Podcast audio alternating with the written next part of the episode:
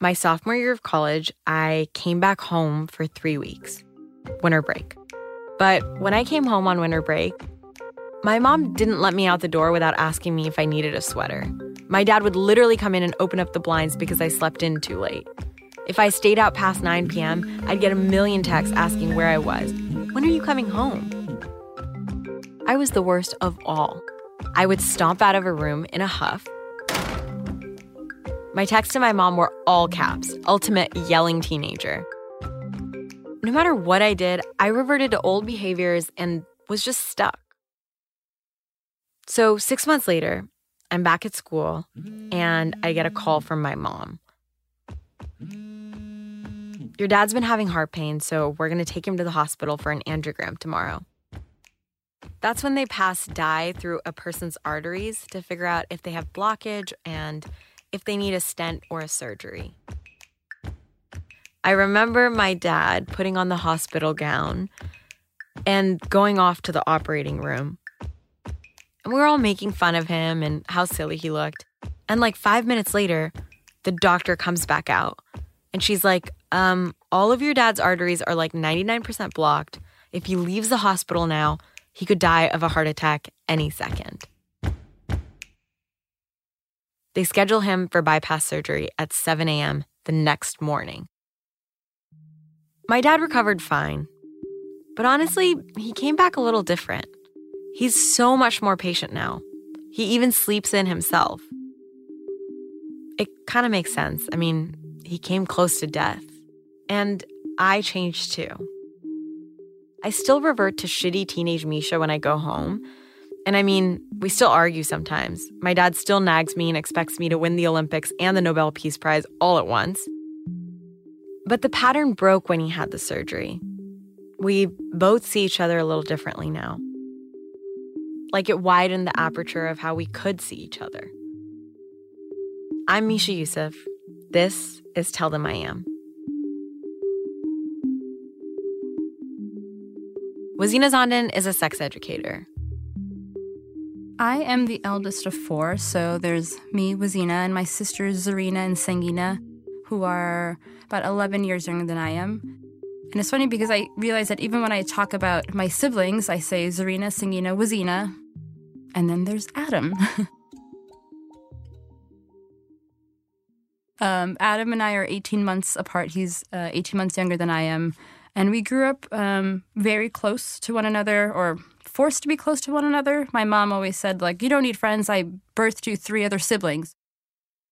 Um, but because Adam and I were still so close in age, but also because of our genders and, you know, within the context of being Afghan and Muslim and first generation in the United States, we couldn't have had more different upbringings you know, very much entrenched in a double standard. He was sort of treated like a prince and did whatever he wanted, while I was like the overachiever and overcompensator uh, for any shortcomings that he had. Um, so I was more like the second mom, and Adam was a child.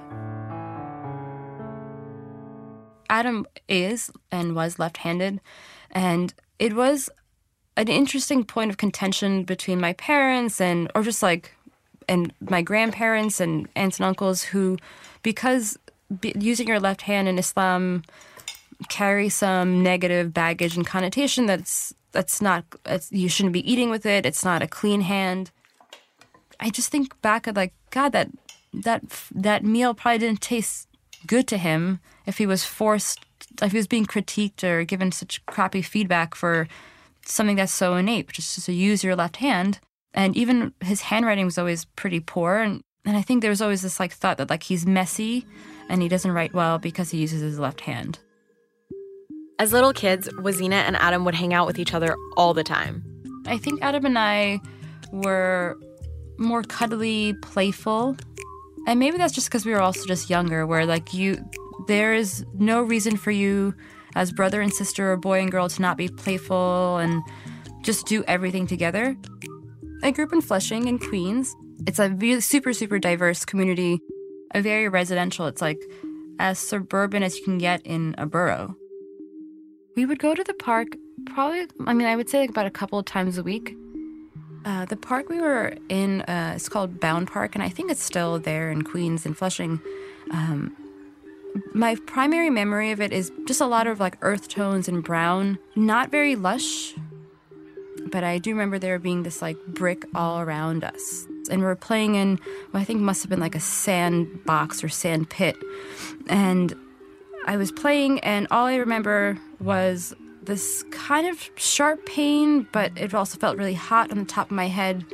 And then all the screeching and screaming of the my mom and my maybe aunts or whoever were there.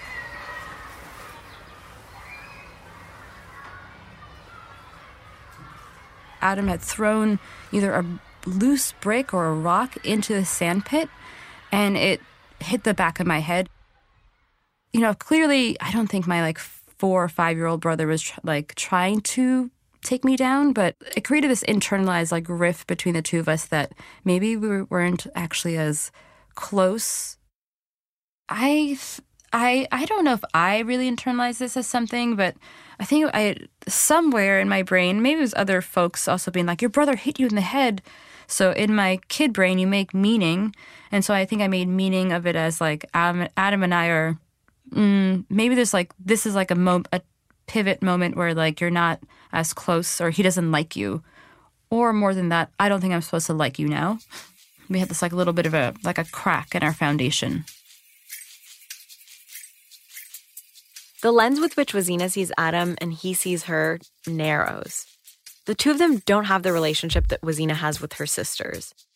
She has her sisters' names tattooed on the back of her arms. She tells them everything. They're all super cuddly and loving with each other. But with Adam, there's a barrier.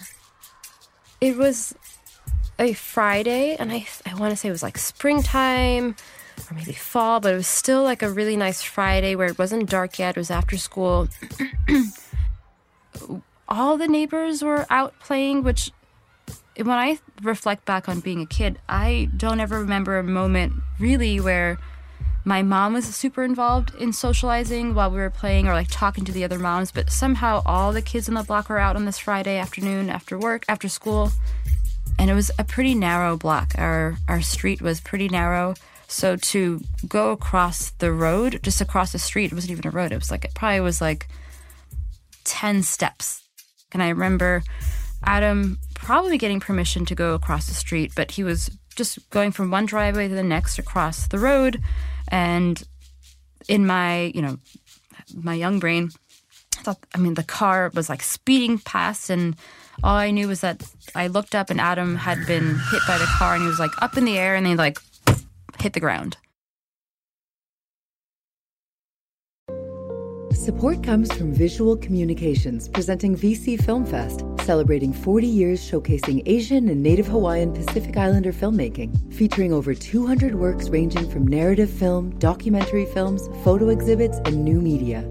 VC Film Fest honors our beloved elder cultural workers, linking them to present and emerging artists to empower communities and challenge perspectives. May 1st through 10th in Little Tokyo and in Long Beach. Info at festival.vcmedia.org.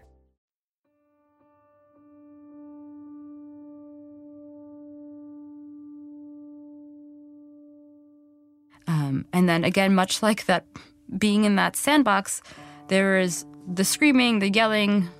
For my the women in my family are great at emoting and screaming and crying, so she was just, you know, at a, just like yelling and crying, and also the neighbors and like the kids were responding to what had happened. So everyone was like screaming, and I just kind of stood there and realized my brother had been hit by a car, um, and very quickly, I think the ambulance came, and my mom went off with Adam in, in the ambulance, and I was taken across the street to Debbie's house to wait for my uncle to pick me up.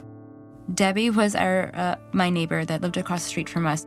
Um, that night, my uncle Abdullah came over, came to pick me up, and he had a red sports car. I remember, you know, it had tapes all over it, and I remember being driven to the hospital, and we listened to um, Duran Duran, um, "No Ordinary World," like on repeat. Um, I just, I still remember that song and that car.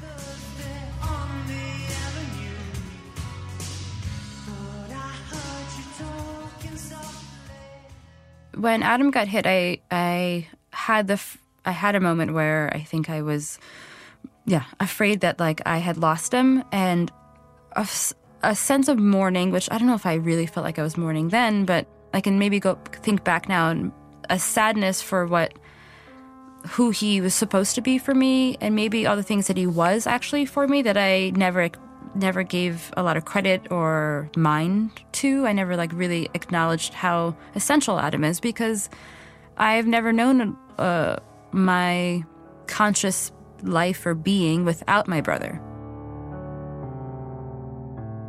Adam broke his collarbone, so his whole left arm is in a sling so it can heal which meant he couldn't use his left hand, his dominant hand. But after that, I felt like a more of a responsibility to him and for him afterwards, um, especially when he broke the collarbone. He broke. He uh, he couldn't do his homework, and so I had to take on helping him with his homework and and so I would write his homework for him. But and I think back on this now, but I would write his homework for him in my left hand because it would match his bad handwriting.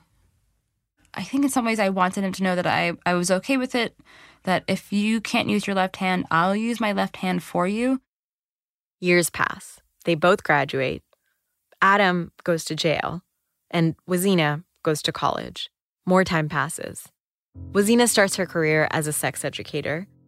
Adam gets engaged, and the whole family's planning a wedding. Adam and Wazina rarely talk.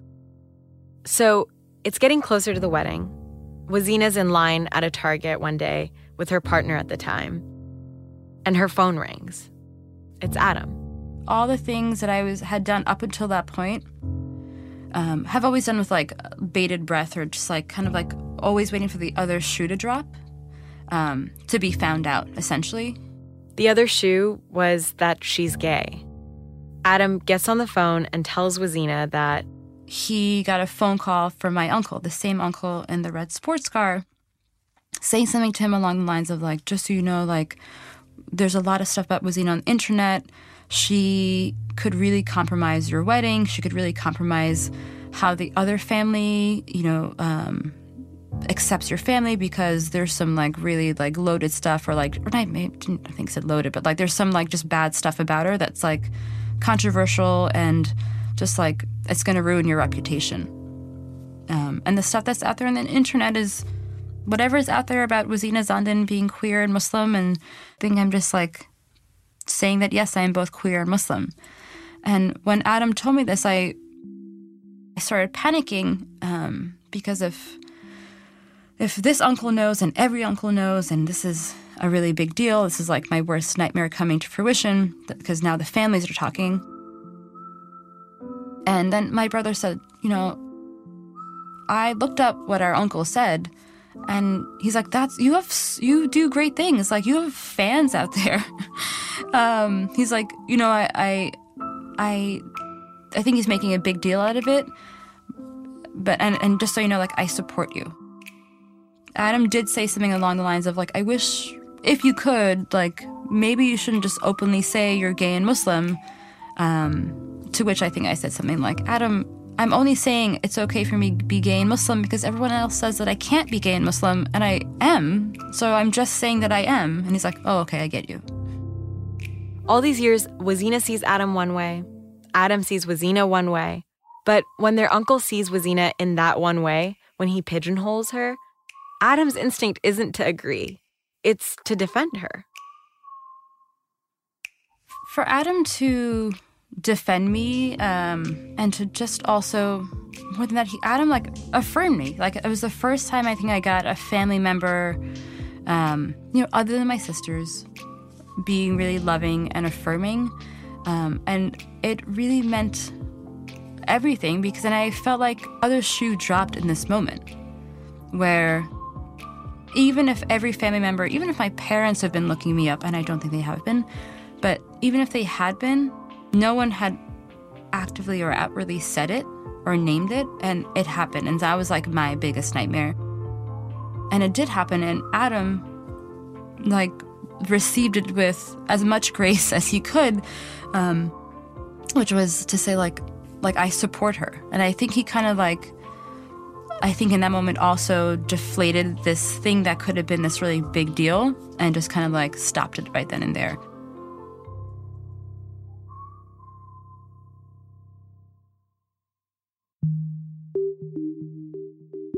You can learn more about Wazina on comingoutmuslim.com. Thanks for listening to Tell Them I Am. I'm Misha Euceph. This episode of Tell Them I Am was sound designed by me and written by me with help from James Kim and Arwen Nix. Mary Knauf is my producer, and don't tell James Kim, but she's way more sassy than him.